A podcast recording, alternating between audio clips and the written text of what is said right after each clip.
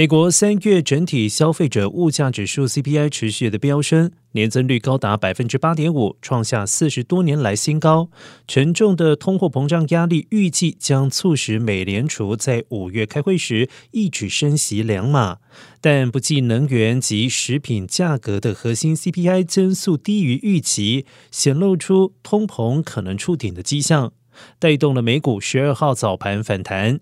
道琼大涨将近三百点。美国公债直利率也从三年高点回落。另外，根据纽约联邦准备银行最新的消费者调查月报显示，消费者预期未来一年的食品及汽油价格将上涨百分之九点六，房租以及医疗成本将会分别上涨百分之十点二以及百分之九点六，房价将会上涨百分之六。消费者并且预期二零二三年三月的支出将比现在增加百分之七点七，比二月的百分之六点四增幅大幅提高。但预期所得仅会增加百分之三。总体来看，这一项调查显示，消费者对家庭财务状况看法悲观。